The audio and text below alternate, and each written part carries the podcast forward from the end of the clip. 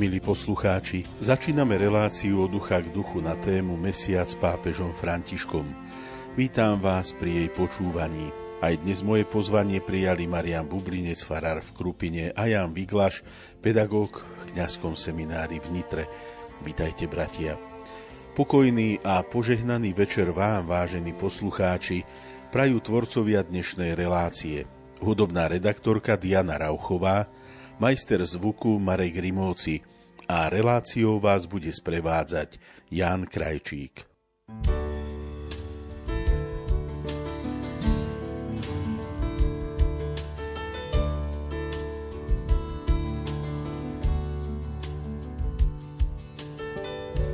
Vybral som sa v noci na stretnutie s tichom. Pomaličky myslo mesto za taxíkom. Cesta bola mokrá, pole tmavo spalo. Vystúpil som z auta, ticho tam už stálo. Po šarpaných šatách pod jesennej noci Chodil som s ním bez slov, sklonený a posí. Tak som k ránu kráčal, plný Počúval som život, ako zo mňa dýcha. Počúval som vietor, ako lístie ráta. Pýtali ma stromy ako svojho brata.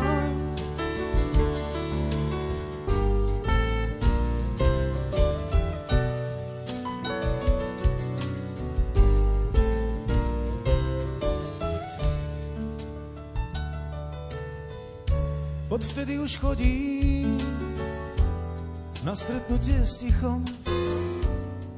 Ponúka ma svojim chlebom vôňou kríkov. Odvtedy sme s tichom starý dobrý známy. Chodí so mnou všade, keď som sebou samý. Tak som k ránu kráčal, plný toho ticha Počúval som život, ako zo mňa dýcha. Počúval som vietor, ako lístie ráta. Vítali ma stromy ako svojho brata.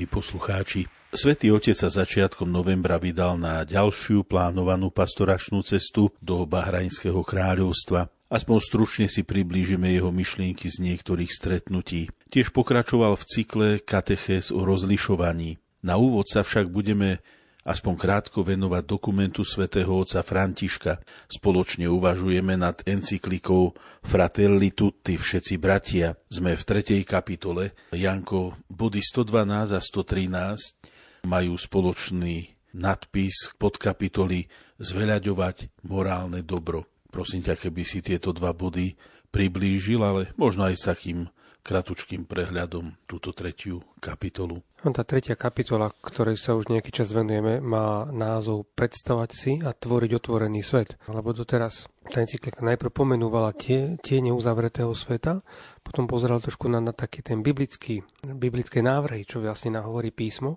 a potom svetote do tretej kapitole dáva niekoľko takých konkrétnych podnetov, používa terminológiu tohto sveta, ktorý má rád výrazy ako otvorený svet, otvorená ekonomika, otvorené hranice, celý svet ako jedna, jedna veľká dedina, kde sa ľudia môžu pohybovať, majú svoj, realizovať svoje práva. Svetotec sa vracia k tomu, že, že mnoho malých národov v minulosti napríklad prežili len vďaka tomu, že mali veľkorysú kultúru prijatia pútnikov, tých, ktorí prechádzali okolo. Ďalej to, že, že láska nie je len nejaká séria dobročinných skutkov, ale je to je to celé také nastavenie, ktoré chce dobro toho druhého, ktoré chce najlepšie pre jeho život, ktoré myslí aj na tých druhých, nielen na, na nejaké individuálne dobro alebo na nejaký ten malý mikrokozmos, mikrosvet, v ktorom žije, ale, ale myslí, myslí na všetkých. Zároveň, že je veľmi veľa periférií v tomto svete. Periférií nielen takých tých geografických, ktoré sú na okraji veľkých miest, ale mnohé aj také, také mentálne, do ktoré napríklad spadá rasizmus, že niektorí ľudia sú, sú vyčlenení na okraji. Ďalej žijeme v atmosfére individualizmu, ktorý dáva človekovi falošný dojem, že je slobodný, lebo si môže sám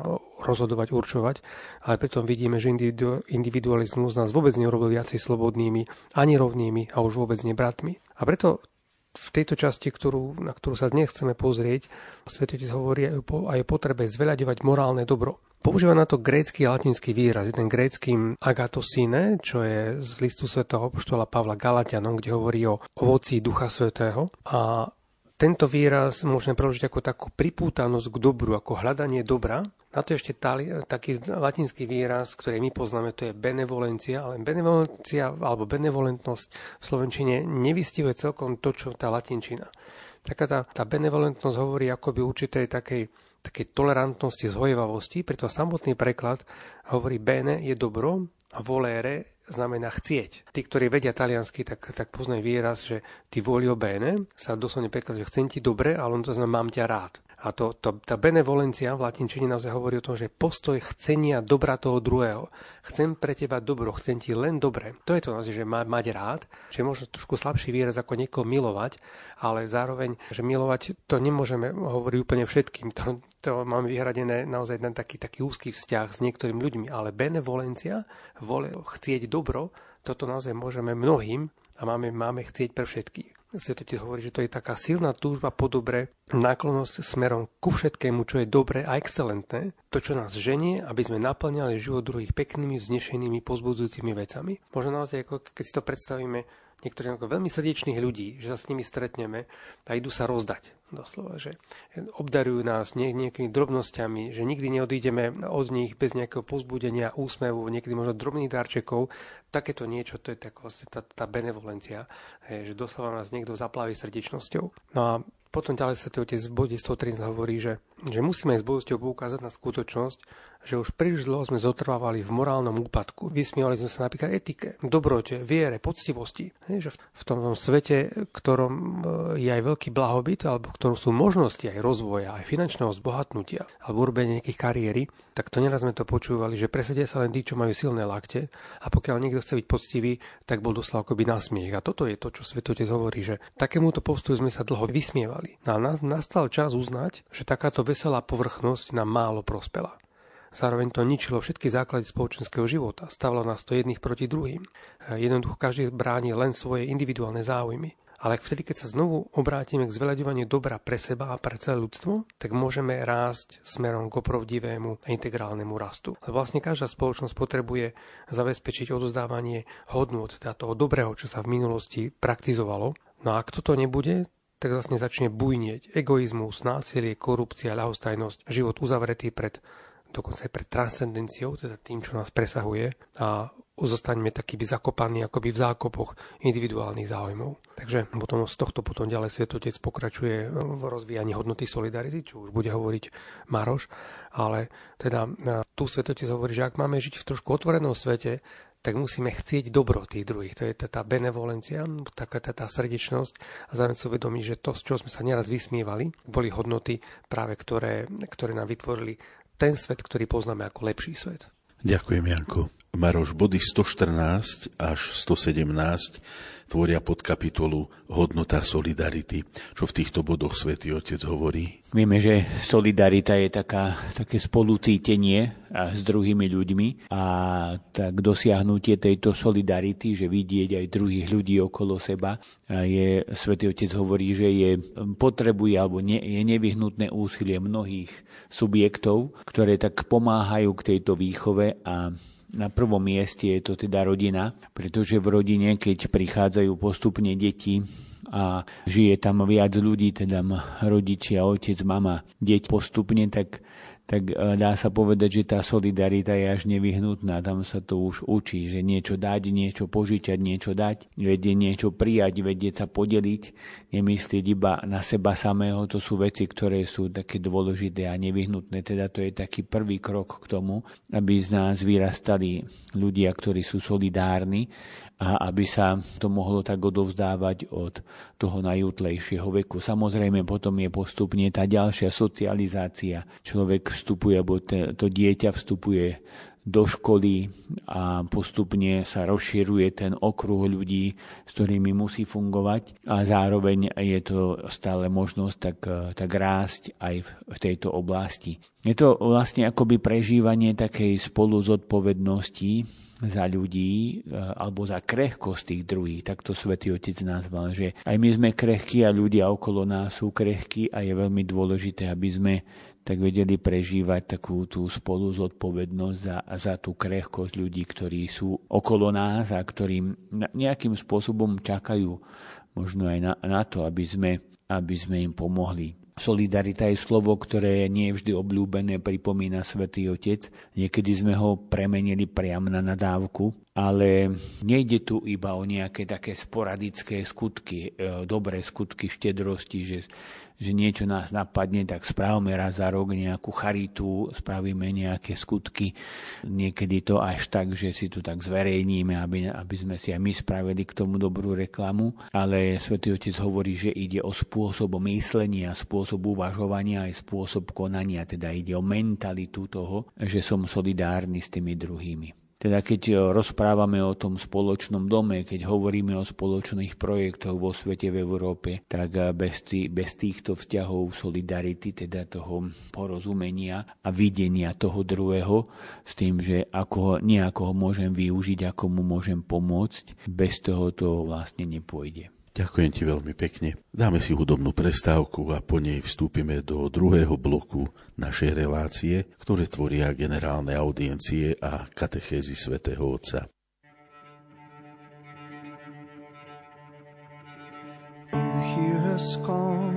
You hear us calling, Abba Father. You hear us calling, you hear us calling, Abba, oh, Father. Lord, have mercy. Christ, have mercy.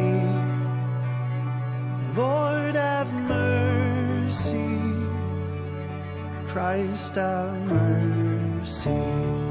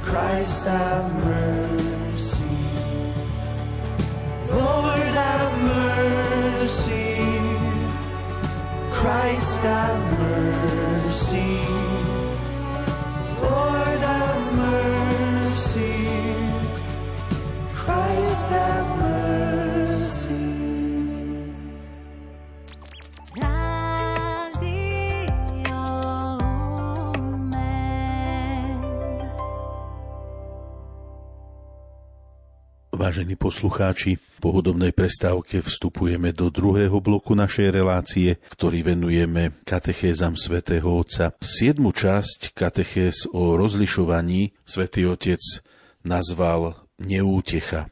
Túto katechézu svätý Otec hovoril počas generálnej audiencie ešte 26. októbra. Janko, čo o tejto neúteche, alebo ako pozerať na neútechu z pohľadu svätého Otca môžeme a mohli, mali by sme aj my.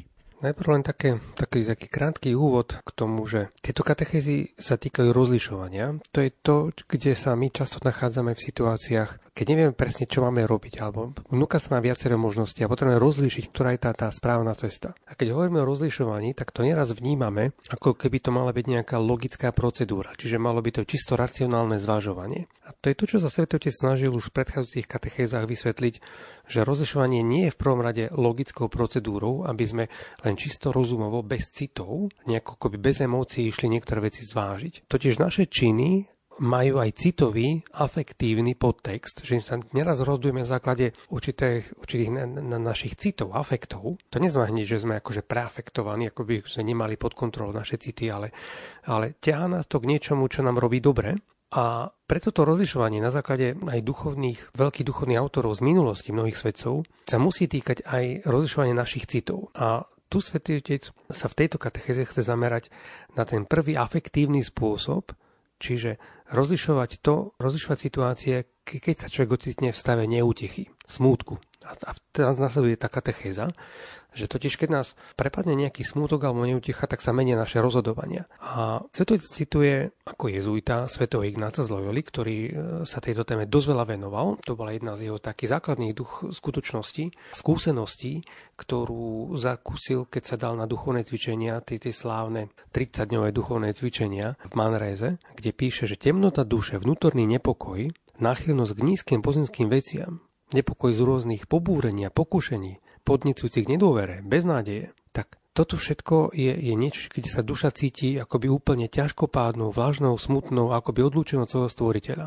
Takže toto je citát od svätého Ignáca, o temnote duše, vnútornom nepokoji, ako by sme sa cítili opustení sa aj samotným Bohom a že všetci, všetci sme nejakým spôsobom zažili takúto neútechu, ale tu treba si uvedomiť, že aj, aj ona nám chce niečo dôležité povedať. Že ak sa chceme unáhlene zbaviť, tak tak riskujeme, že vlastne premárnime určitú lekciu, ktorú nám aj takáto neútecha alebo smútok chce povedať. A preto sa to otec pokračuje ďalej, že je dôležité naučiť sa čítať tento smútok. V našej dobe je totiž smútok vnímaný len ako niečo negatívne, ako zlo, ktorému treba za každú cenu uniknúť. Hovorím veľa o optimizme, o radosti, vyhľadávame často zábavky, sociálne siete sú plné e, rôznych takých rýchlych uspokojení, ale pritom svetotec že netreba tomu hneď za každú cenu uniknúť. Namiesto toho to môže byť nenahraditeľný životný budíček, ktorý nás pozve objaviť bohatšie a plodnejšie panorámy, nie je len ten pomíňavý svet alebo, alebo, alebo zábavky, ktoré trvajú veľmi krátko. Svetý Tomáš Akvínsky, veľký cirkevný učiteľ, najväčší, hovorí, že, že smútok je ako bolesť duše. Teda podobne ako, ako nervy v tele, že niečo v nás, že to v nás prebudza nejakú pozornosť. A preto takýto smútok je nevyhnutný pre naše zdravie. Chráni nás, aby sme neublížili sebe ani iným psychológia aj medicína to pozná najmä pri pocite strachu. Že keď človek zažije nejaký strach, tak, tak ono je to preto, aby to človeka pred niečím chránilo. Že ak, ak niekto ako keby nezažíval strach z niečoho, tak ten človek je schopný riskovať, ale nad rámec svojich síl. Čiže strach je naozaj niečo, nás chráni. A v takomto prípade, v tom duchovnom živote, aj ten smútok je nevyhnutný pre naše zdravie, chráni nás, aby sme neublížili sebe ani iným. Ten smútok neraz funguje ako semafor, zastav sa, stoj, je tu červená, zastav sa, rozmýšľaj, o, o čo, čo tu ide. Pre niekoho, kto túži konať dobro je smutok prekážkou, ktorou nás pokušiteľ chce znechutiť. Čiže to je taký ten ďalší aspekt, ktorý treba vnímať pri, pri smútku, pri neuteche. V takom prípade opäť na to prišiel svätý Ignác z Loyoli, treba konať presne naopak proti tomu, čo sa nám núka. Na to má latinský výraz agere contra, že konať proti tomu máme nejakú nechuť do niečoho.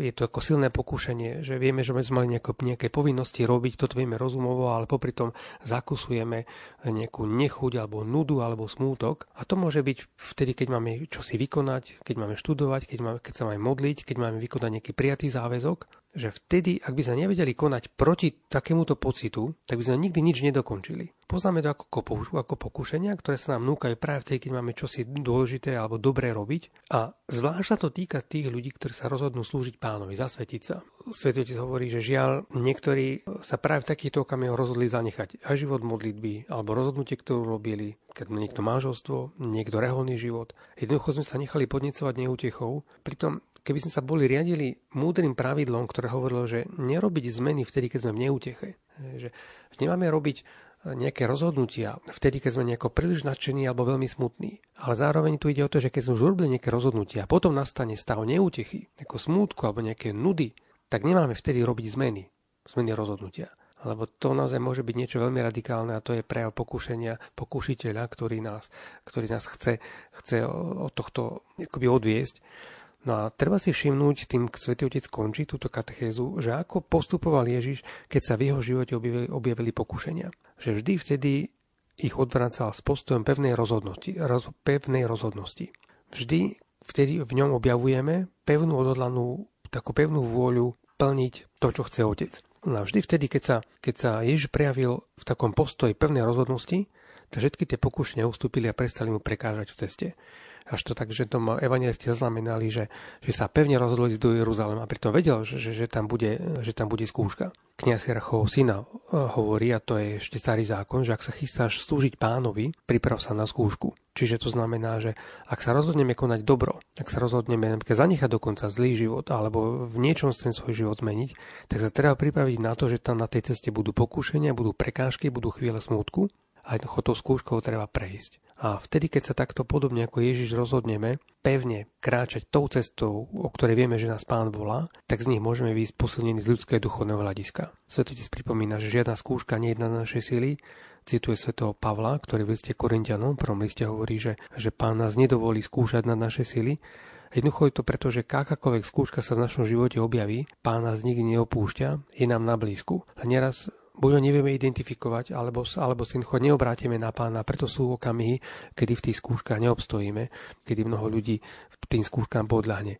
Ale potrebujeme dôverovať naozaj písmu, že pán je na blízku a vtedy, keď sa na neho obrátime a osvojíme si ten jeho postoj, ktorý mal v pokúšeniach, tak môžeme výjsť aj my z takýchto skúšok veľmi posilnení aj z ľudského, aj duchovného hľadiska. Ďakujem, Janko. Maroš, poradí už Osma katechéza o rozlišovaní má názov Prečo sme v neúteche. Čo svätý Otec e, myslí pod touto otázkou?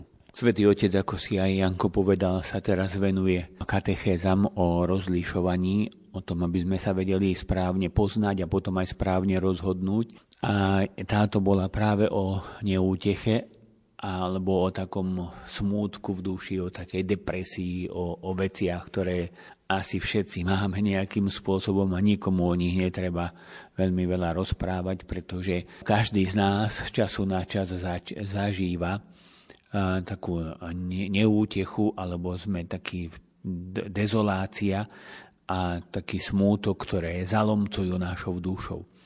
Svetý Otec v prvom rade hovorí o tom, že keď prídu tieto chvíle a tieto situácie, tak nikomu z nás nie sú príjemné, ale zároveň nemusí to byť vždy na, na zahodenie, na to, aby, aby, na, aby nás to zničilo. A ako sa aj tak trošku hovorí medzi ľuďmi, že čo ťa nezabije, to ťa posilní. Asi v tom zmysle to platí, že že keď e, prídu takéto chvíle tej bezútešnosti, smútku, možno depresii, tak to nemusí byť naozaj iba vždycky na to, aby nás to zničilo. A existuje aj taký zdravý smútok, ktorý môže, ako som hovoril, otriasť, zalomcovať našou dušou, pretože mnoho razy nás môže prebudiť aj také pekné city, lebo bez, niekedy bez smútku, bez bolesti je naša duša, môže byť naša duša taká sterilná a robí nás to až neludskými, že ľudia, ktorými nič nepohne, sú cynici,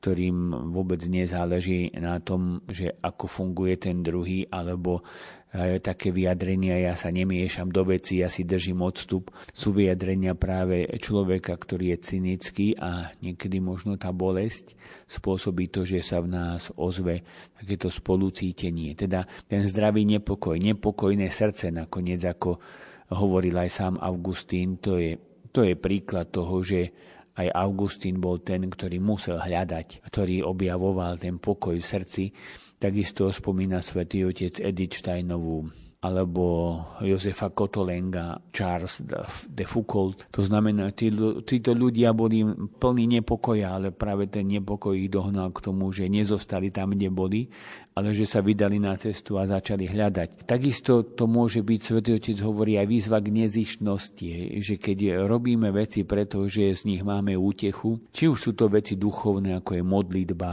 svetá omša, tie také dobré skutky, tak, tak sme v taký tak sa nám to istým spôsobom vráti. A dobre, keď sa nám to vráti, to je, to je také aj správne, aj potešujúce, že niekedy robíme veci radi. Ale niekedy sa nám to nevráti v, takej nejakej, v tom nejakom potešení a vtedy e, máme takú osobitnú možnosť robiť veci tak nezištne.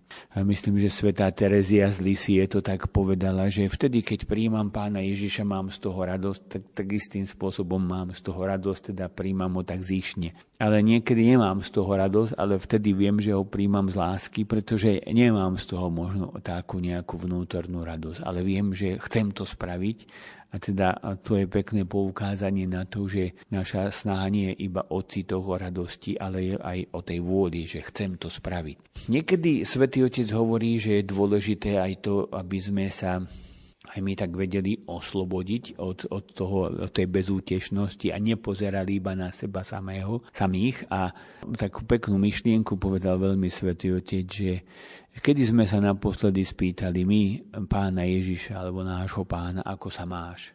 Ako sa ty máš? Lebo stále riešime seba sami. On má bezútešnosť, dezoláciu, smutok. A pani Ježišu, ty nič nerobíš a pomáhaj rýchlo.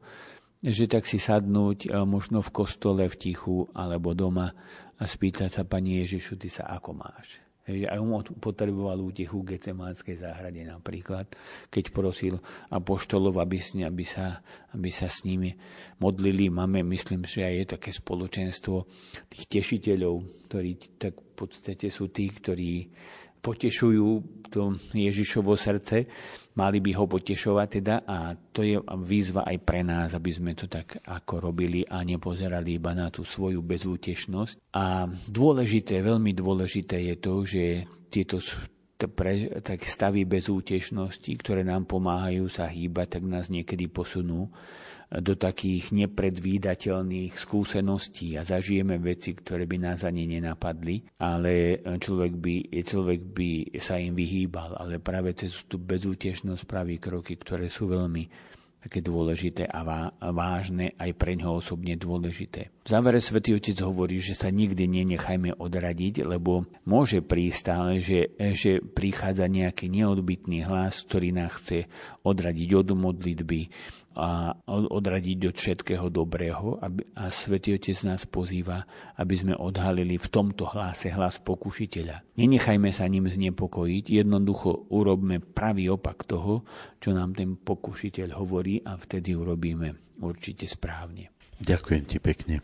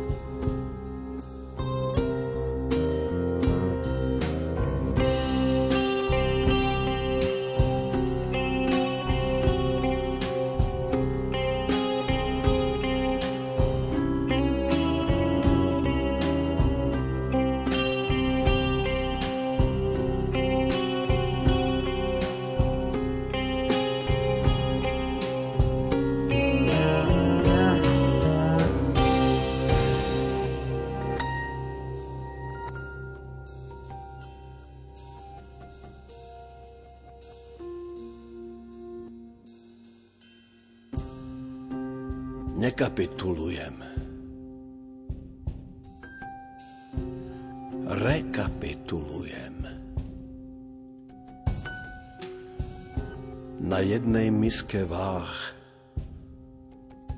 sú víťazstvo i prehra. Na jednej nákove podkovu šťastia kujem aj vlastné okovy žité si opakujem.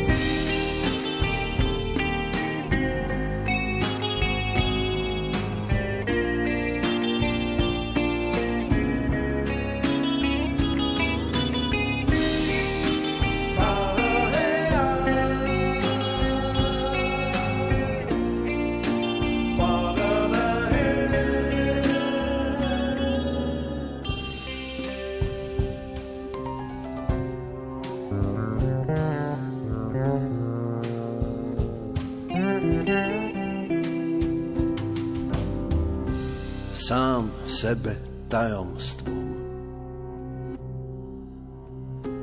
Jak organ, ktorý nehrá.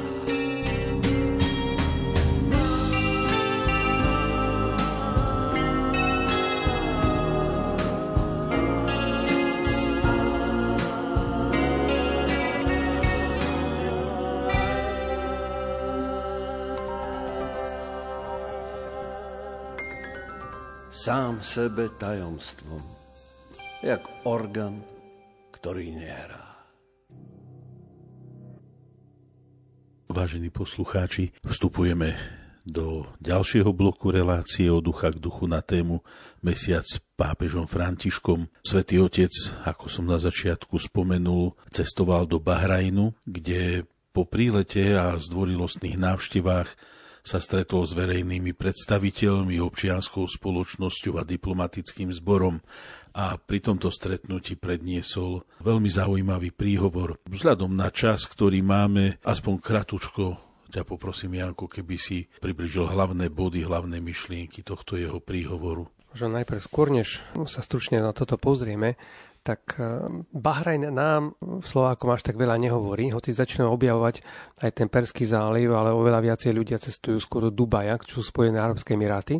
Obe tie krajiny sú v Perskom zálive, ten, ten arabský polostrov, ktorému dominuje Saudská Arábia, ktorá rozhodne nie je taká otvorená ako napríklad tieto štáty, Spojené Arabské, Spojené Arabské Emiráty, kam chodíme na dovolenky, už mnohí ľudia, alebo potom Bahrajn, ktorý je trošku vyššie, a to je ostrovný štát, ktorý je so Saudskou Arábiou spojený mostom a zároveň sa myslím buduje most medzi, medzi Bahrajnom a Katarom, to je zase ďalšia krajina, ktorej sú teraz majstrovstvá sveta, takže keď si ľudia pozorú na mapu, tak môžu vidieť z toho arabského polostrova tie Spojené arabské emiráty, kam schodia na dovolenku trošku vyššie je Katar a potom je ostrov, je Bahrajn, Bahrajnské kráľovstvo. A to sa naozaj trochu líši, lebo my tak vnímame, on sa to líši od tých ostatných krajín, že my naozaj vnímame ten moslimský svet ako veľmi uzavretý, dokonca ako kolisku terorizmu a naozaj v mnohých krajinách sa takéto niečo tam dosť aj financuje.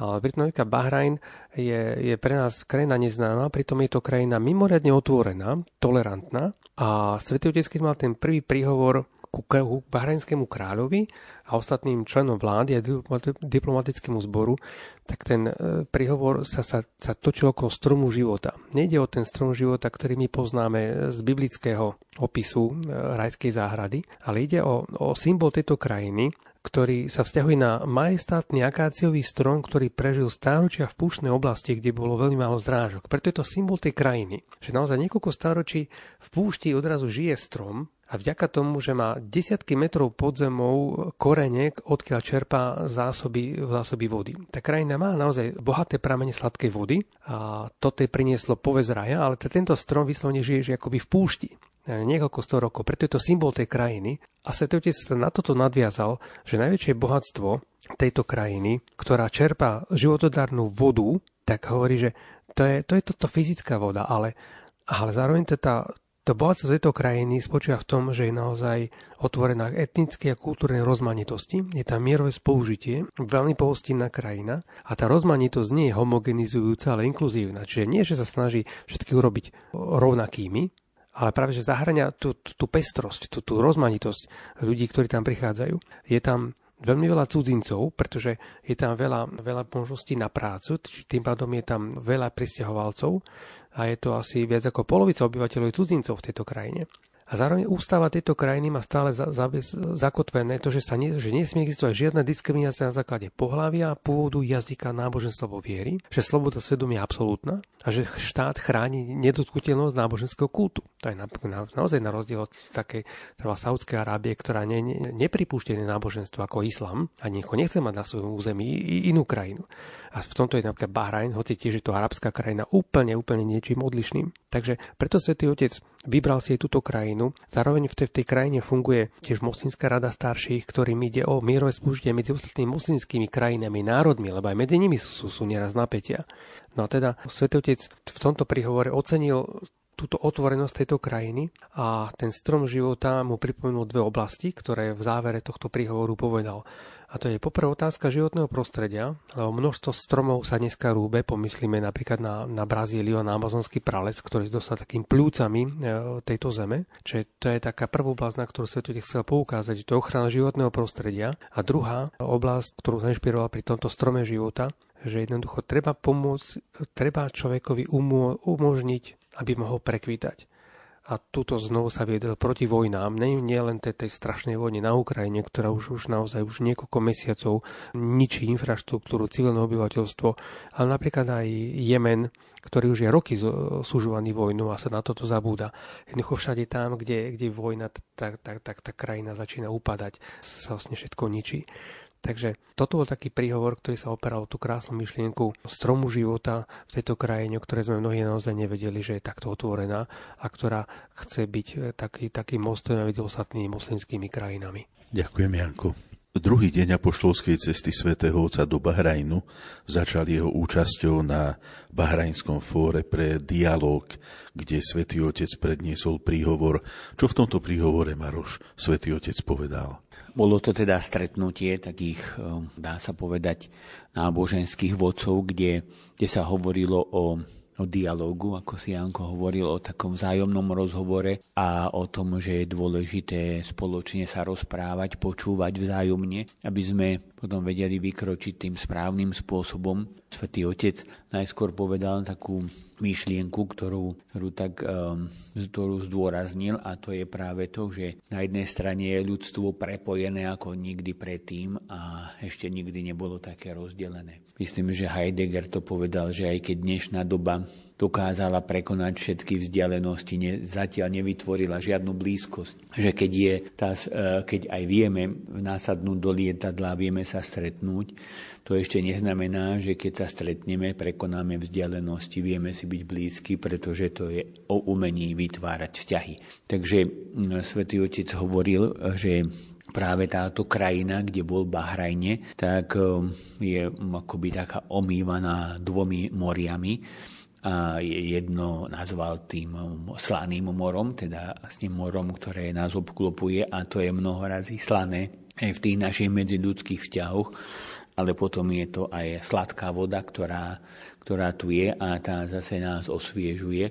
A zároveň more nemusí byť iba možno takým symbolom rozdelenia, že tie ostrovy sú oddelené moriami, ale že môžeme ich sa na nich pozrieť z druhej strany, že sú prepojené moriami a môžeme sa po tých moriach plaviť, aby sme sa stretli. Takže svätý Otec vlastne premýšľal o tomto a najskôr tak charakterizoval dnešný svet, ktorý samozrejme, že tiež na to nemusíme mať veľa pozorovacieho talentu, aby sme si uvedomili, že on to tak nazval, že v tej nádhernej záhrady, v tej nádhernej záhrade to prírody a ľudstva namiesto starostlivosti o celok sa zahrávame s ohňom, s raketami, bombami, zbraňami, ktoré spôsobujú pláč a smrť a zasypávajú spoločný dom popolom a nenávisťou, že to je, to je skôr také konštatovanie tých problémov. Potom hovoril o izolačnom myslení medzi východom a západom, ale takisto medzi severom a juhom sveta, že to, to, to rozdelenie nie je iba východ-západ, ale je aj sever-juh a pozýval k tomu, aby sme sa plavili spoločne, pretože, ako často hovorí, tak sme na spoločnej lodi. No a v podstate sa zameral na také tri body, to už sú potom skôr riešenia tých problémov, pretože Svetý Otec nehovorí iba o problémoch, ale ponúka aj riešenia. A tie tri body sú modlitba, vzdelávanie a naša činnosť, naša aktivita. Modlitba, ktorá sa dotýka srdca človeka, pretože, ako povedal a citoval Gaudium et Spes, Svetý Otec, tam je koreň našich problémov. Všetky nerovnováhy, ktorými trpí dnešný svet, súvisia s hlbšou nevyrovnanosťou, ktorá má korene v ľudskom srdci. My sme sa obliekli do hrošej kože, pozeráme sa už iba na seba samých. A keď otvoríme srdce najvyššiemu, tak ten nás dokáže uzdraviť. Dokáže uzdraviť korene toho zla, ktoré sú v ľudských srdciach. A práve týmto spôsobom môžeme e, začať naprávať tento svet.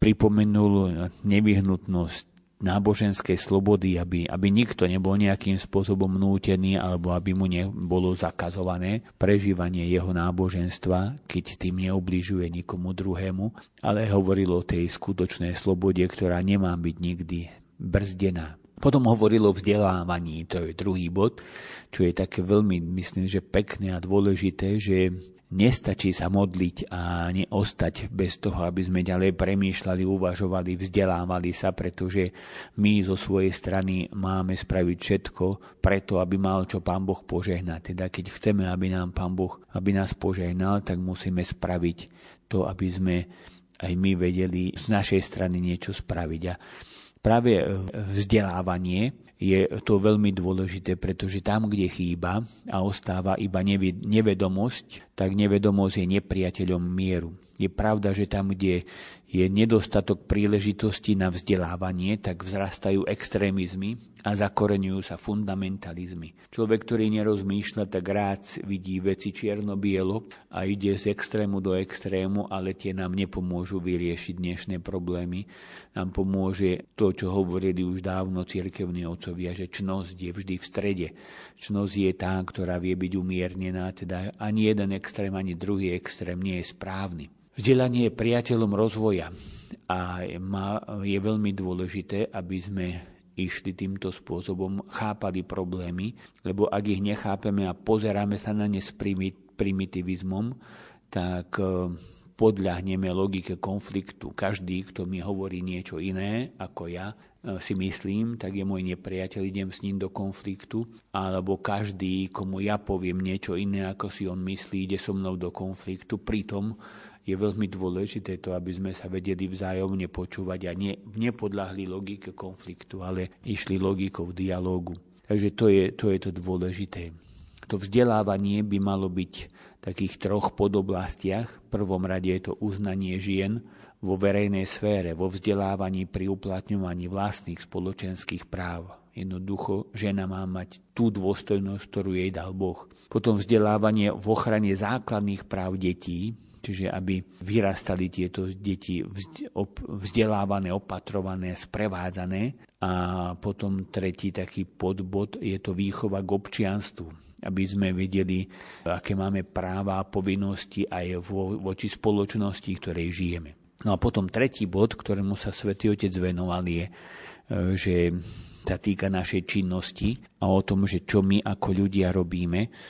A je veľmi dôležité, aby sme vedeli povedať nie rúhavosti vojny a používaniu násilia a, dať, a nezneužívať Božie meno, pretože niekedy si myslíme, že a je to samozrejme hriech, keď hrešíme Božie meno, berieme ho nadarmo v hneve, že niekto teda sa prehrešuje, ale ešte ťažší hriech je, keď napríklad ja si Božím menom zakrývam svoje násilnosti a dokonca vojny a, a ničenia toho druhého, ale robíme to v Božom mene, čo nie je nejaká novota.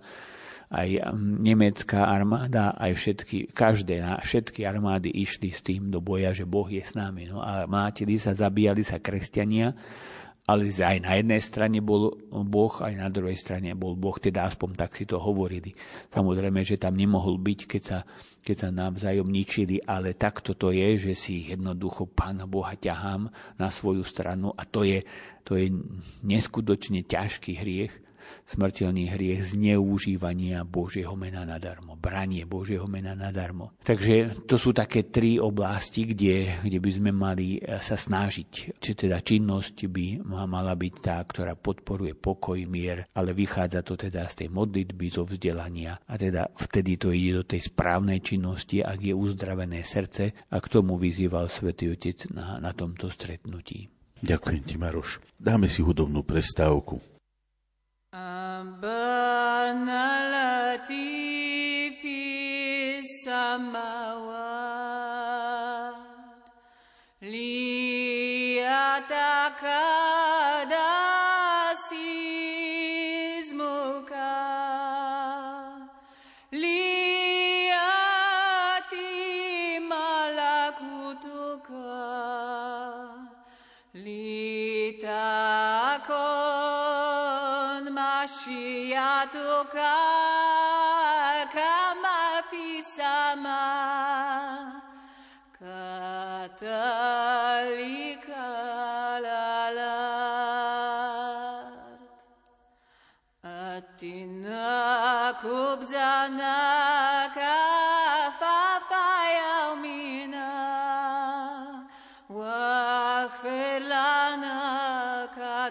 Maya.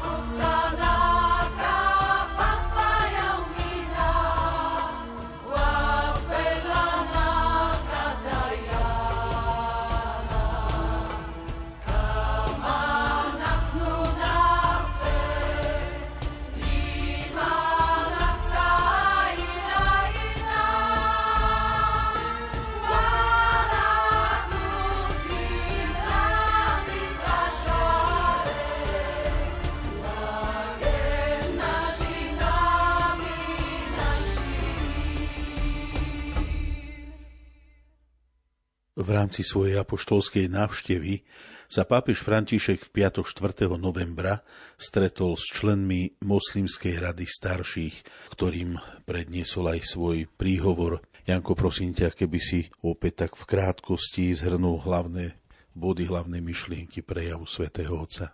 Opäť ide o, o určitú inštitúciu, organizáciu, ktorá nám asi nie je veľmi známa, ale Moslimská rada starších je nezávislá medzinárodná organizácia, ktorá sídli v Abu Zabi, čo sú Spojené arabské emiráty. Vznikla pomerne nedávno, v roku 2014 a jej cieľom je podporovať mier v islamských komunitách. Táto rada združuje moslimských učencov, odborníkov, hodnostárov, ktorí si cenia zásady spravodlivosti, nezávislosti a umiernenosti. Že my sú si práve vedomí toho, že aj medzi moslimskými a islamskými komunitami je veľa konfliktov konfliktov a toto potom spôsobuje to, že aj, že aj islám je vnímaný nielen veľmi negatívne, ale priam ako, ako niečo veľmi nebezpečné. A na čele tejto moslimskej rady starších stojí egyptian doktor Ahmed Al-Taib, veľký imám, imám Univerzity Al-Azhar, a on bol vlastne bol ten, ktorý inšpiroval svätého Otca k tomu, aby napísal encykliku Fratelli Tutti, ktorú, ktorú rozoberáme. Čiže on stojí na čele tejto, tejto moslimskej rady starších. Čiže ono to združuje naozaj viacero, viacero krajín, viacero komunít, ktoré sú islamské. A tým, že, že im samým ide o prekonanie konfliktov v rámci islamských komunít, tak je to veľmi hodná prežitosť, aby sa s nimi stretol aj Svetý Otec, lebo už pápež František sa naozaj stretol práve s týmto predsedom tejto moslimskej rady starších. No a keďže prišli do, do tejto krajiny, tak Svetý Otec im predniesol príhovor, kde veľmi ocenil to, že, že tých všetkých tých, ktorí tvoria túto moslimskú radu starších, ktorí chcú podporovať zmierenie, ktorí vnímajú extrémizmus ako nebezpečenstvo, a ktoré ničí každé práve náboženstvo. A táto rada sa naozaj snaží aj rozptýliť všetky nesprávne interpretácie islamu. A keďže medzi hlavné ciele patrí šírenie kultúry, kultúry mieru, ktorá je založená na spravodlivosti, tak Svetovec hovorí, áno, toto máme spoločné s kresťanstvom, že aj pre nás kresťanov, podobne ako pre muslimov, Boh je zdrojom pokoja. A už dokument druhá Vatikánskeho koncilu Gaudium et Spes hovorí, že, že práve mier založený na spravodlivosti je jediná cesta, cesta k mieru, pretože najprv musí byť, musí byť zabezpečená spravodlivosť, aby mohol byť niekde pokoj. To je aj, podľa toho je aj názov Pápežskej rady Justícia et pak, spravodlivosť a pokoj. Že, že všade tam, kde je spravodlivosť, tak je, sa otvára cesta aj k mieru, k pokoju. A tam, kde spravodlivosť nie je, tak môžeme nejakým spôsobom vynútiť určité prímerie, ale nebude to opravdivý mier.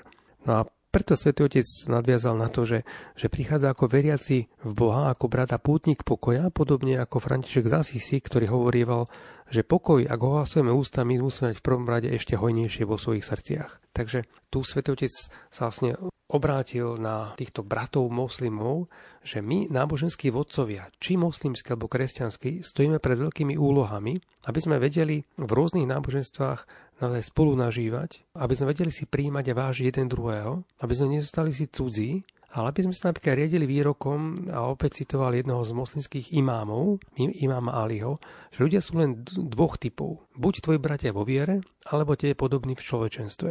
Podobne ako islám, tak aj kresťanstvo stále vníma to, že ľudská bytosť sa vzdiala od stvoriteľa a od poriadku, ktorý on ustanovil. A všetko zlo na tomto svete pramení v odmietnutí Boha a v odmietnutí brata. A preto v tomto prihovore dá hlavný dôraz na to, že naše prostriedky, tak moslimov ako aj kresťanov, sú v podstate dva. A to je modlitba a bratstvo. Toto sú naše zbranie každého pravdivého náboženstva, ktoré sú síce v, očiach sveta veľmi skromné, veľmi slabé, ale pritom sú naozaj veľmi účinné. A teraz sme povolaní, aby sme, Svetotec hovorí, s múdrosťou starcov a otcov pamätali, že Boh a blížny majú prednosť pred všetkým ostatným. A toto je naša zodpovednosť pred Bohom aj pred ľuďmi. Takže bolo to také naozaj pozbudenie aj moslimských vodcov a pripomenutie si aj vlastnej zodpovednosti, že on je na, na ako kresťanský vodca, hoci prvom pre kresťanov katolíkov, ale aj pre mnohých, mnohých, nekres, pre, pre mnohých nekatolíkov je sa to je vnímaný ako určitá autorita a v tomto prihovore naozaj e, vyjadril to, že, že zmyslom každého náboženstva, opravdivého náboženstva, musí byť úsilie o pokoj. Ako náhle toto v náboženstve prítomné nie je, tak ide o karikatúru, deformáciu náboženstva. Ale teda veľmi ocenil, že táto moslimská rada starších sa usiluje o takú správnu interpretáciu islamu, pretože to je naozaj prvý krok k tomu, aby sme v tom, na tomto svete vedeli, vedeli spolu nažívať. A nie je tak snaha hneď tých druhých obrátiť, čo by sme niekedy nejak, niektorí radikálni kresťania chceli, že buď moslimov vyhnať, alebo rovno vykinožiť, alebo ich rovno obrátiť. No nie, ono to treba tým, tým postupnými krokmi a, a tým, tým prvým najzákladnejším krokom je ocenenie toho, že každý normálny človek chce pokoj, chce mier a je to, je to možné. Sú naozaj krajiny, kde je možné, aby nažívalo kresťanstvo aj, aj islám spoločne. No a práve teda toto je tá zodpovednosť všetkých náboženských vodcov. Ďakujem, Janko. V sobotu 5. novembra sa svätý Otec stretol aj s mládežou, ku ktorej sa prihovoril a dal im niekoľko pekných povzbudení. Maroš, poprosím ťa, keby si nám ich aspoň skrátke priblížil. Svetý Otec tu s mladými, ako si vravel, Janko sa stretol a nemohol ísť túto skupinu mladých ľudí, aj keď e, vlastne sa to stretnutie odohralo v telocvični tej jedinej katolíckej školy, ktorá tam je. Je to škola gymnáziálneho typu, teda nejaké katolícke gymnázium, jedno jediné Bahrajne. Telocvičenia sa stretol Svetý Otec s týmito mladými, takže vieme si predstaviť ten počet, že ich tam nemohlo byť 10 e, tisíce. Ale napriek tomu je také nádherné, že, že si našiel čas na toto stretnutie, aby sa s týmito mladými ľuďmi stretol a aby sa s nimi aj porozprával, počúval ich, privítali ho piesňami i tradičnými, aj tradičnými tancami, ktoré sa striedali so svedectvami, čiže ako vždy aj počúval, keď bol aj tu v Košiciach tých mladých a potom im hovoril a dal im také veľmi pekné rady. V prvom rade im povedal im aj nám zároveň, že život je veľmi vzácna vec a keď máme vzácne veci, máme takú tendenciu si ich tak ukrývať. Ale prvá rada, ktorú im dal, že nezamknite svoj život v trezore. Nezamknite si svoj život do trezora, ale práve tým, že sa otvoríte eh, starostlivosti o druhých, tak práve tým ten život sa, sa znásobuje, ten dar života sa nestráca, ale rastie. A Svetý Otec pozval všetkých nás, aby sme boli umelcami vzťahov a rozvíjali kultúru starostlivosti, ktorá prekonáva ľahostajnosť. A je zároveň protiriekom na uzavretý svet. Aby sme to dokázali, musíme sa postarať o svoje srdce a čo znamená postarať sa o svoje srdce, pokúsiť sa, hovorí svätý Otec, načúvať v tichu, vyhradiť si priestor, aby sme boli v kontakte so svojím vnútrom a nestali sa turistami života, ktorí chodia a možno po svete, vieme si predstaviť turistov, aj my tak mnoho razy spravíme, prídeme do nejakého kostola, do baziliky, namiesto toho, aby sme si našli možno trošku čas na seba, tak cvakáme fotoaparátmi a mobilmi a tak. A, v podstate ani nevieme, kde sme boli, ani, ani či sme, no a potom, no potom sa k tomu možno vrátime a možno nie, ale jednoducho ne, nebyť turistami, ktorí chodia a prežijú život povrchne bez vzťahov, bez lásky. A láska nie je telenovela ani romantický film. Milovať znamená mať v srdci toho druhého, starať sa o neho, obetovať čas, aj dary pre toho druhého. A druhá taká rada, ktorú dal, je stať sa šampiónmi bratstva. Teda rozsievať bratstvo okolo seba, ako najlepšie vieme, pretože žiadny technický pokrok ani nič ten neutlmí vojny. Vojny budú stále, ale, ale práve iba vzťahmi lásky, porozumenia, tak tedy, by sa, tedy sa dajú upokojiť vojny. Teda jednoducho byť rozhývačmi bratstva a nikdy neoddelovať lásku k Bohu od lásky k blížnemu. Máme tu tendenciu, že milujeme Pána Boha a vieme nenávidieť svojich blížnych a vieme im zlorečiť a zle robiť, a to je, to je úplná katastrofa, čo sa týka kresťanstva. Teda tú otázku si máme dávať, aby sme sa pýtali, či sme otvorení voči druhým. A učiť sa rozlišovať Boží hlas. A moja rada znie, choďte vpred bez strachu a nikdy nie, nie sami. Boh vás nenecháva samých, ale čaká, že ho požiadate o pomocnú ruku. On pozná vaše myšlienky, najvnútornejšie túžby. On jediný vie, Ježiš Kristus jediný vie povedať, čo je, čo je v, každom z nás. A Svetý Otec povedal, nehľadajte dobré rady v úvozovkách na internete, ale hľadajte si dobrých životných poradcov, ktorí sú spolahliví ľudia a môžu vám pomôcť na vašej duchovnej ceste. A nikdy nestrádzajte odvahu snívať a žiť vo veľkom. To je vlastne také tri, dá sa povedať, tie tri dôležité rady. Nezamknúť svoj život do trezoru, stať sa šampiónmi, rozsievačmi toho bratstva, učiť sa rozlišovať Boží hlas, stretávať sa a nie, neriadiť sa internetom a všetkými tými ponúkami, ale nájsť si živého človeka, ktorý mi vie v živote dobre poradiť. Ďakujem, Maroš.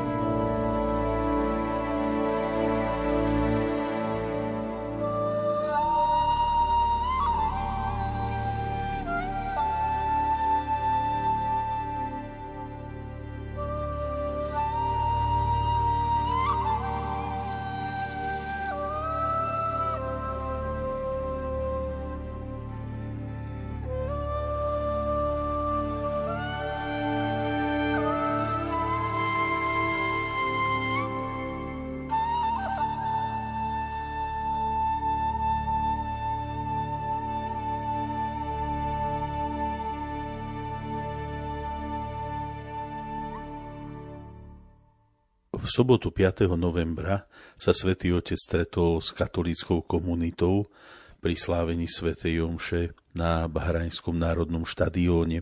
Janko, prosím ťa, čo svätý Otec v homílii povedal prítomným, ale čo hovorí vlastne aj nám všetkým?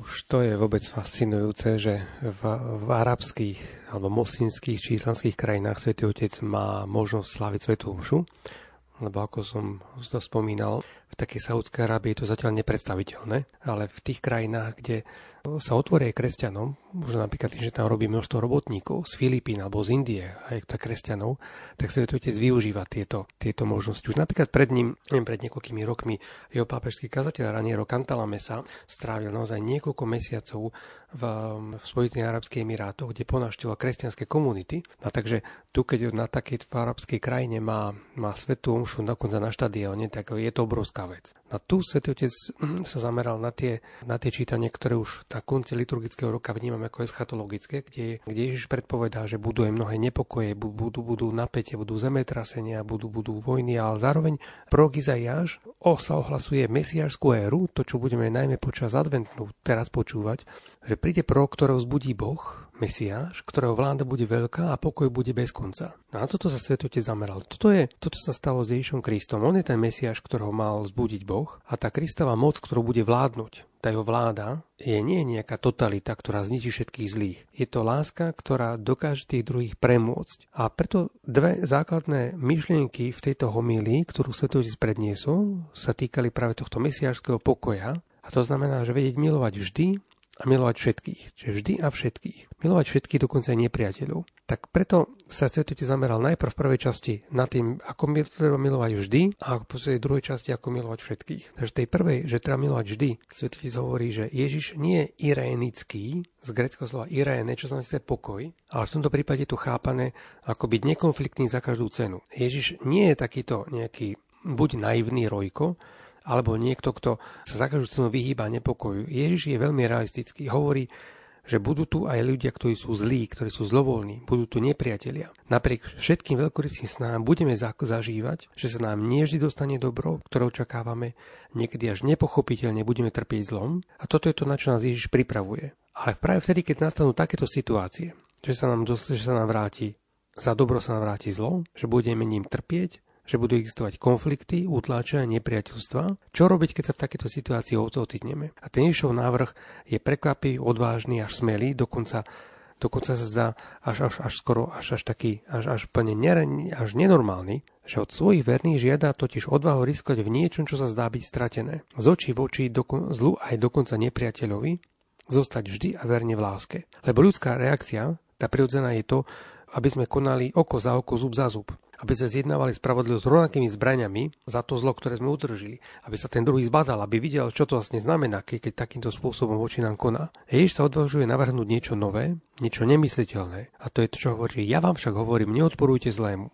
Ak ťa niekto udrie po jednom, po pravom líci, nastav mu aj druhé. Čiže Svetotec vysvetľuje. Nesnívať tým irénickým spôsobom o svete, o svete, v ktorom je, ktorý je oduševnený bratstvom. Čiže nie je takýmto tým byť nekonfliktný za každú cenu ale angažovať sa, začať žiť univerzálne bratstvo a vtedy, keď sa, dostane, keď sa nám dostane zlo, mať odvahu zneškodniť ho, prelomiť tú reťaz zla tým, že prerušíme špirálu násilia. Že my budeme tí, ktorí poslúžia ako hrádza, keď sa nám dostane nejaké zlo, aby to zlo ďalej nepokračovalo. Hej, toto je Ješová cesta, ktorá hovorí o tom, že milovať vždy.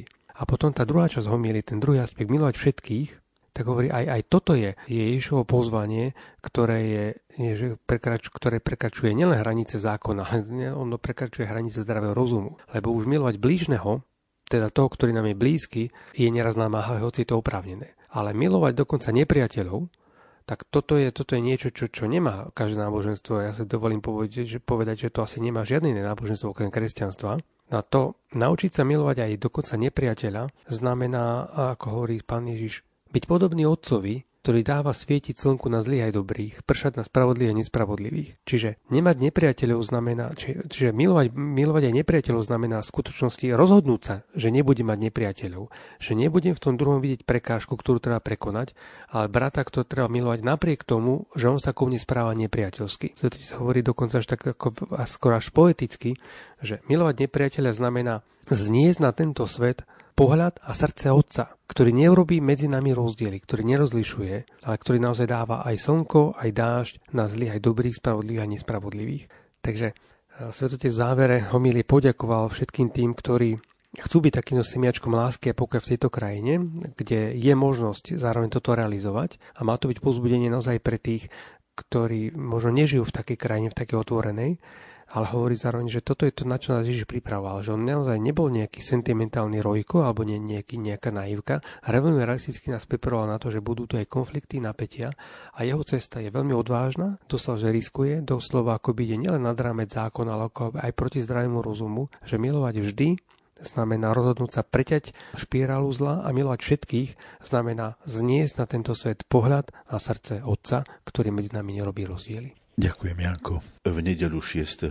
novembra, krátko pred odletom do Ríma, sa svätý Otec ešte stretol s kňazmi, s biskupmi kňazmi a zasvetenými, ktorí pôsobia a žijú v Bahrajne. Čím ich povzbudil, Maroš? Zase, keď eh, hovoríme o takomto stretnutí, možno dobre je si povedať počty, lebo keď sa povie, že na Slovensku sa stretol svätý Otec s kňazmi, tak v Bazilike, teda v dome svätého Martina, neviem, koľko nás bolo, možno tisíc tých, ktorí sme sa zmestili a ešte tých, ktorí by, sa, by boli radi, teda vlastne sú to tisíce ľudí, dá sa povedať na takom stretnutí na Slovensku a tu ich bolo 20. 20 kňazov pôsobí v celom Bahrajne a 7 reholníčok, okolo 90 katechétov z rozličných národností. Čiže e, tie počty je zaujímavé vedieť, pretože Bahrajn má 1 500 tisíc obyvateľov a asi je tam 150 tisíc tých katolíkov. Čiže dá sa povedať, že Krupinský dekanát, keď to tak zoberiem, je nás 10 kňazov a tam je nás obyvateľov môže byť 15 tisíc.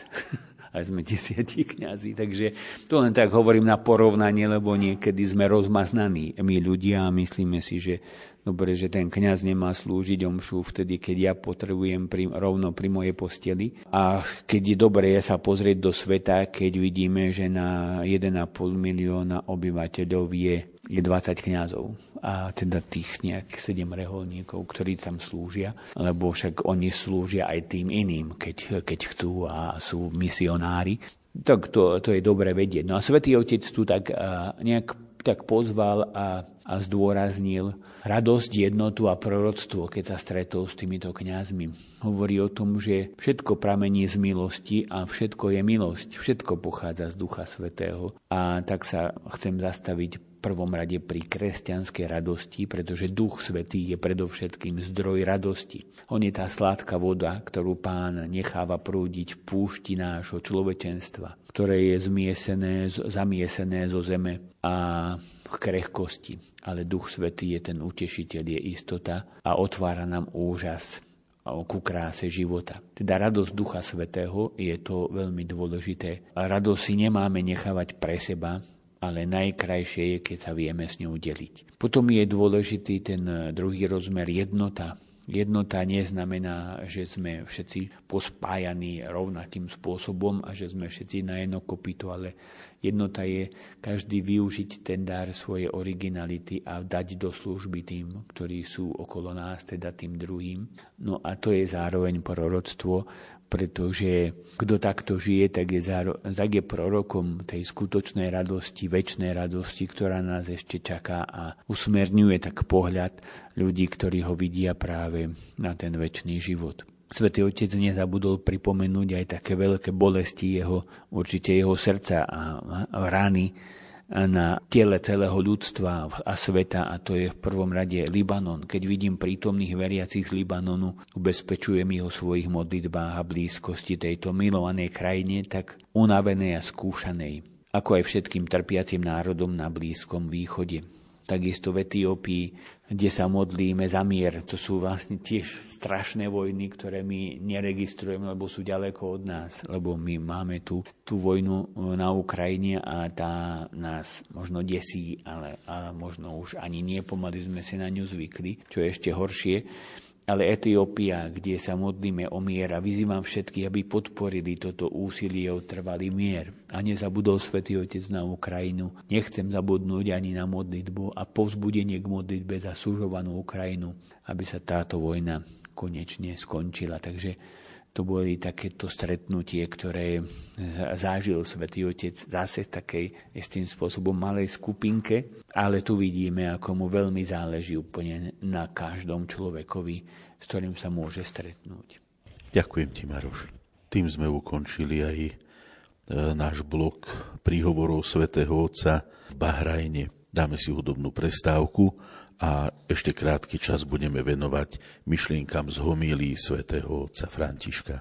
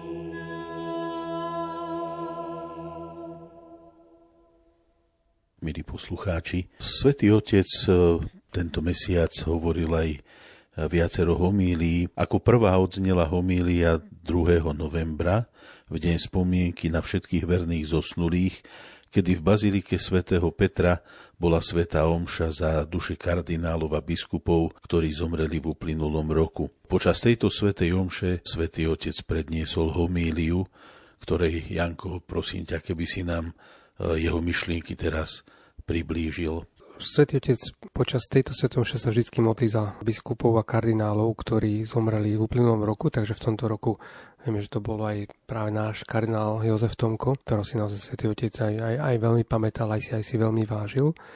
No a ako zvyčajne pri svojich homiliách vyberie nejaké dve alebo tri myšlienky alebo slova, ktoré sa opria, ktoré rozvinie. V tomto prípade na pamiatku všetkých zosnulých sa zameral na dve slova. To je očakávanie a prekvapenie. To očakávanie je, že vyjadruje toto slovo zmysel života, že čo si očakávame? Očakávame stretnutie s Bohom, očakávame nejakú nádej, že nás Ježiš privíta, poďte požehnaný môjho Otca, zároveň, že, že, že zničí smrť navždy, a že zotrie slzu z každej tváre, ako hovorí prorok Izaiáš, tak tu sa svetotec trošku pristavil, že naozaj čo očakávame, že, že je, je, dúfame, že pán príde zotrieť aj naše slzy. Avšak nepekné je, keď čakáme, že, že nám ich utrie niekto iný.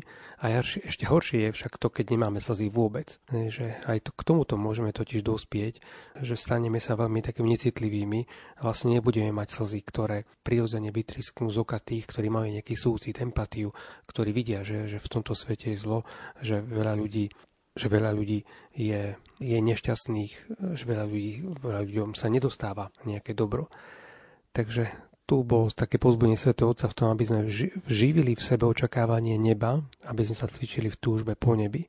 A to druhé slovo, na ktoré sa chce zameral, je prekvapenie. A tomuto venoval väčšiu časť tejto homilie, pretože sa oprel o slova Evanielia podľa Sv. Matúša, tá známa 25. kapitola, ktorá hovorí o poslednom súde, kde sú prekvapené dve skupiny ľudí aj ľudí spravodlivých a zdesne nespravodlivých. A obidve, sa, obidve tie skupiny sa pýtajú ich, pane, kedy? Kedy sme ťa videli, alebo uh, ako náhého, alebo hladného, alebo chorého, alebo ako väzňa. A jedni sa pýtajú, a sme ti pomohli, a druhý, kedy sme ti nepomohli. Že my sme očakávali, že ten posledný súd nad životom a nad svetom sa bude konať pod zástavou spravodlivosti pred nejakým tribunálom, ktorý preosie každý prvok a urobí navždy jasnou hľadnou situáciu úmyslov ale napokon, že, že to bude trošku inak, že na tom Božom súde jedinou položkou budú zásluhy či obvinenia, jedinou položkou za tá zásluhy alebo obvinení bude to, či sme boli milosrdní voči chudobným a odvrnutým. Čokoľvek ste urobili, alebo neurobili, ste urobili, neurobili mne. Takže zdá sa, že ten najvyšší je prítomný v tých najmenších, ten, ktorý sídli v nebesiach, tu na zemi prebýva medzi tými, ktorí sú pre tento svet najbezvýznamnejší. A napokon my vieme, čo máme robiť, že milovať nezýpšne, bezodne, bez očakávania náhrady, bez očakávania toho, že sa nám vráti to, ak budeme slúžiť tým, ktorí nemajú čo vrátiť. Ak budeme slúžiť tým, ktorí nás nepriťahujú, ak budeme slúžiť tým, ktorí slúžia tým najmenším. Ja som tu zacitoval to, že práve v ten deň dostal list od istého luteránskeho protestantského kaplána v istom detskom domove na Ukrajine, pracuje tam medzi deťmi, ktoré zostali vojnovými sierotami a ten protestantský luteránsky kaplán mu píše, toto je moja služba, sprevádzať tieto odvrhnuté deti, ktoré prišli o rodičov, ktoré krutá vojna zanechala úplne osamotených. Tak hovorí, že tento je tento muž, robí to, čo žiada Ježiš. Stará sa o najmenších tejto obrovskej tra- tragédie. Hovorí, bol som veľmi dojatý, keď som čítal tento list a ho čítal práve v to ráno, keď, keď e, mal slúžiť túto svetú omšu.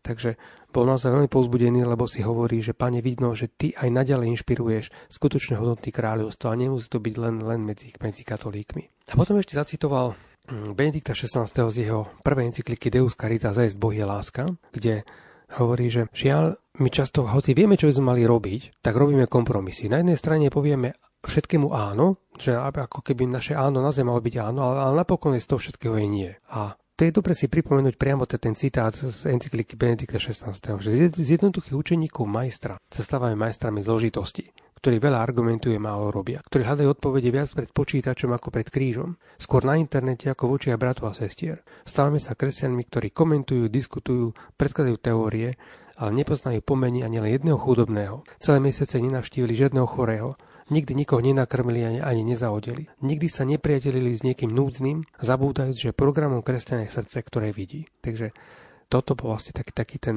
záver jeho homílie, že nemôžeme povedať, že nevieme. Nemôžeme si zameniť skutočnosť krásy s umelým nalíčením. Evangelium vysvetľuje, ako máme prežívať očakávanie, to je smerom k Bohu, a zároveň, že v deň našej rozlúčky to bude aj prekvapenie. Malo by to byť prekvapenie radostné, ak sa necháme prekvapiť prítomnosťou Boha. Takže to je záver homily Sv. Otca, ktorú mal naozaj na, na 2. novembra, aby aj ten súd, ktorý v každom prípade bude prekvapením, bol pre nás tým prekvapením radosným, kde nás pán pozve, privíta, utrie nás slzy z našich očí a dostane sa nám odmeny, ktorú naozaj úplne nečakáme ale tá bude odmenou za to, keď, si, keď ho dokážeme rozpoznať v tých bezvýznamných, odvrhnutých, skartovaných, tých, ktorí sú na okraji, ktorým nikto neslúži, ktorí nie sú pre tento svet ničím významní. Ďakujem ti, Janko. 13. november sme slávili ako Svetový deň chudobných. Svetý Otec slávil Svetú Omšu vo Vatikánskej bazilike a mal príhovor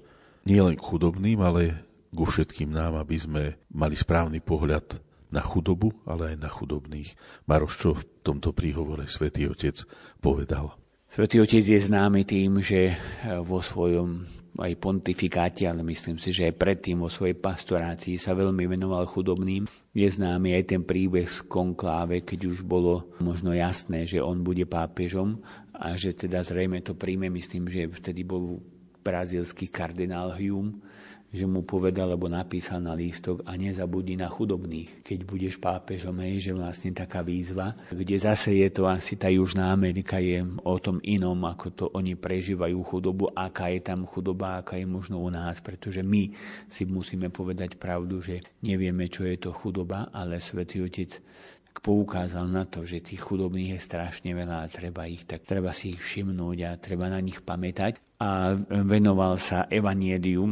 A to evanielium bolo o tom, že aby sme sa nenechali, dá sa povedať, že opisuje dra- dramatické udalosti, ktoré sa stali vo svete, o, o ktorých pán Ježiš rozpráva, že sa budú stávať vo svete. Ale sve, e, pán Ježiš hovorí, že aby sme nešli za tými ľuďmi, ktorí budú hovoriť, ja som to, ja som Mesiáš. Teda prvý bod, ktorý svätý Otec zúraznil, nedajme sa oklamať nedajme sa oklamať. Dávajte pozor, aby vás nezviedli. Prídu mnohí a budú hovoriť, ten čas je už blízko, to som ja, ale vy za nimi nechoďte. Teda Svetý Otec nás pozýva, aby sme nečítali tie udalosti nejakým katastrofickým, poverčivým spôsobom, pretože nechať sa vie strachom a potom aj chorobnou zvedavosťou v horoskopoch a v rozličných povedačkách, babách vangách, ako je to teraz v mode, baba vanga povedala, tak e, to sú teórie, ktoré sú vyplodené nejakým najnovším v úvodzovkách mesiášom a z pravidla to ide do komplotu, do, kon, do konšpirácií a veľmi nám to škodí. Čiže ten koniec, alebo teda to pozeranie sa na ten život nie je preto, aby sme sa, aby sme sa báli, ale aby sme čítali znamenia čias, aby sme si uvedomili, že sme problémoch, že sme v kríze nakoniec. Tieto slova pána Ježiša sa dajú vztiahnuť na akúkoľvek dobu za tých 2000 rokov kresťanstva, pretože vždycky boli zemetrasenia, vždycky boli vojny, vždycky sa ľudia ničili. A teda nie je, nie je cieľom tohto poukazovať na nejaké v tom zmysle posledné časy, že zajtra to už príde, ale mať otvorené oči, že sa to deje stále a preto stále máme byť pripravení a stále máme nejakým spôsobom pomáhať žiť. Teda je to výzva k tomu, aby sme sa pýtali, čo máme robiť, ako máme robiť, príležitosť narast príležitosť v tento Svetový deň chudobných, povedal Svetý Otec, je to pre nás napomenutie, aby sme prelomili vnútornú hluchotu, ktorú máme my všetci a ktorá nám bráni počuť pridusený krik bolesti tých najslabších a vlastne upustiť od scenárov násilia. Stačí si pomyslieť na ukrutnosti, ktoré trpí ukrajinský ľud a nespravodlosti a perzekúcie. Národ povstáva proti národu aj teraz a je veľmi dôležité nedať sa oklamať, ale byť pripravený a pomáhať ako najlepšie vieme. A druhý bod je potom vydávať svedectvo. Aby sme rozsvietili svetla nádeje uprostred temnoty ako tmu nerozoženie ďalšia tma. Na zlo ne, nerozoženie, keď budeme robiť aj my zlo. Nepomôžeme tomu nadávaním na zlo. Niekedy si myslíme, že sme dobrí kresťania, lebo nadávame na to, čo je zlé a teda šírime ešte viac zla okolo seba. Svetý Otec hovorí, že je dôležité, aby sme sa angažovali za spravodlivosť, zákonnosť, pokoj, aby sme vedeli byť trošku bratskejší, aby sme dali tomuto svetu aj tejto histórii inú tvár. A kde vziať na to silu? V dôvere v Boha, ktorý je Otcom. Pretože v tom evanieliu, ktoré sa vtedy čítalo o tomto konci sveta, sa hovorí, ani vlas sa vám z hlavy nestratí. Vy, vy zodvihnite hlavu, blíži sa vaše vykúpenie. A preto je veľmi dôležitá otázka, ako ja odpovedám na výzvy dnešných čias, na znamenie čias, ktoré je okolo nás. A každý by sa to mal spýtať sám za seba. Starostlivo sa ujmime chudobných, ktorý je Kristus, a ktorý sa pre všetkých nás stal chudobným. A my sme vlastne pozvaní k tomu, aby sme, aby sme e, žili to, to kresťanstvo a vydávali svedectvo práve tým, že budeme robiť a rozsievať to dobro okolo seba, pretože tým sa môže obmedziť zlo, ktoré je okolo nás. Ďakujem ti, Maroš, veľmi pekne. Milí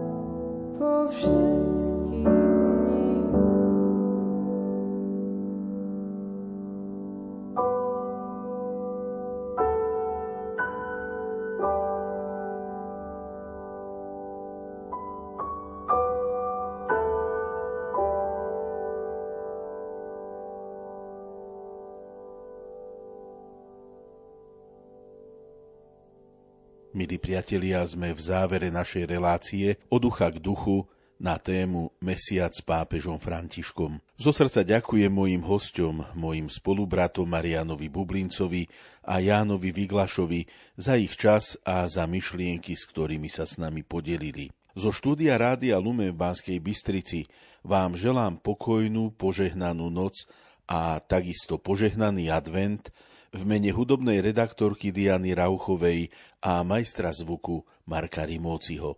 Od mikrofónu sa lúči Ján Krajčík. Teraz vás pozývam zakončiť našu reláciu požehnaním svätého otca Františka. Benedicat vos omnipotens Deus, Pater et Filius et Spiritus Sancti. Amen.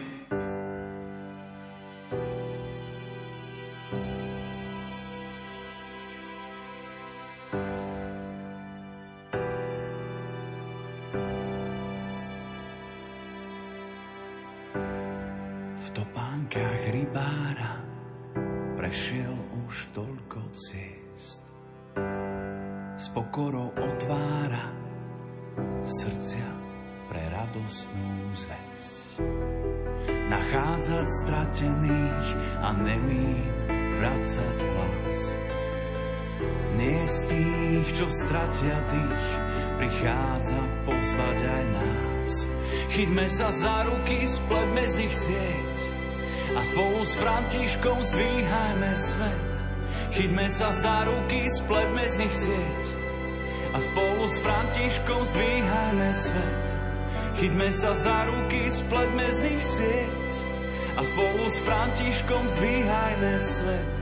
Chyťme sa za ruky, spletme z nich sieť a spolu s Františkom zdvíhajme svet. Vysúka rukávy, zmie nám špinu z moh.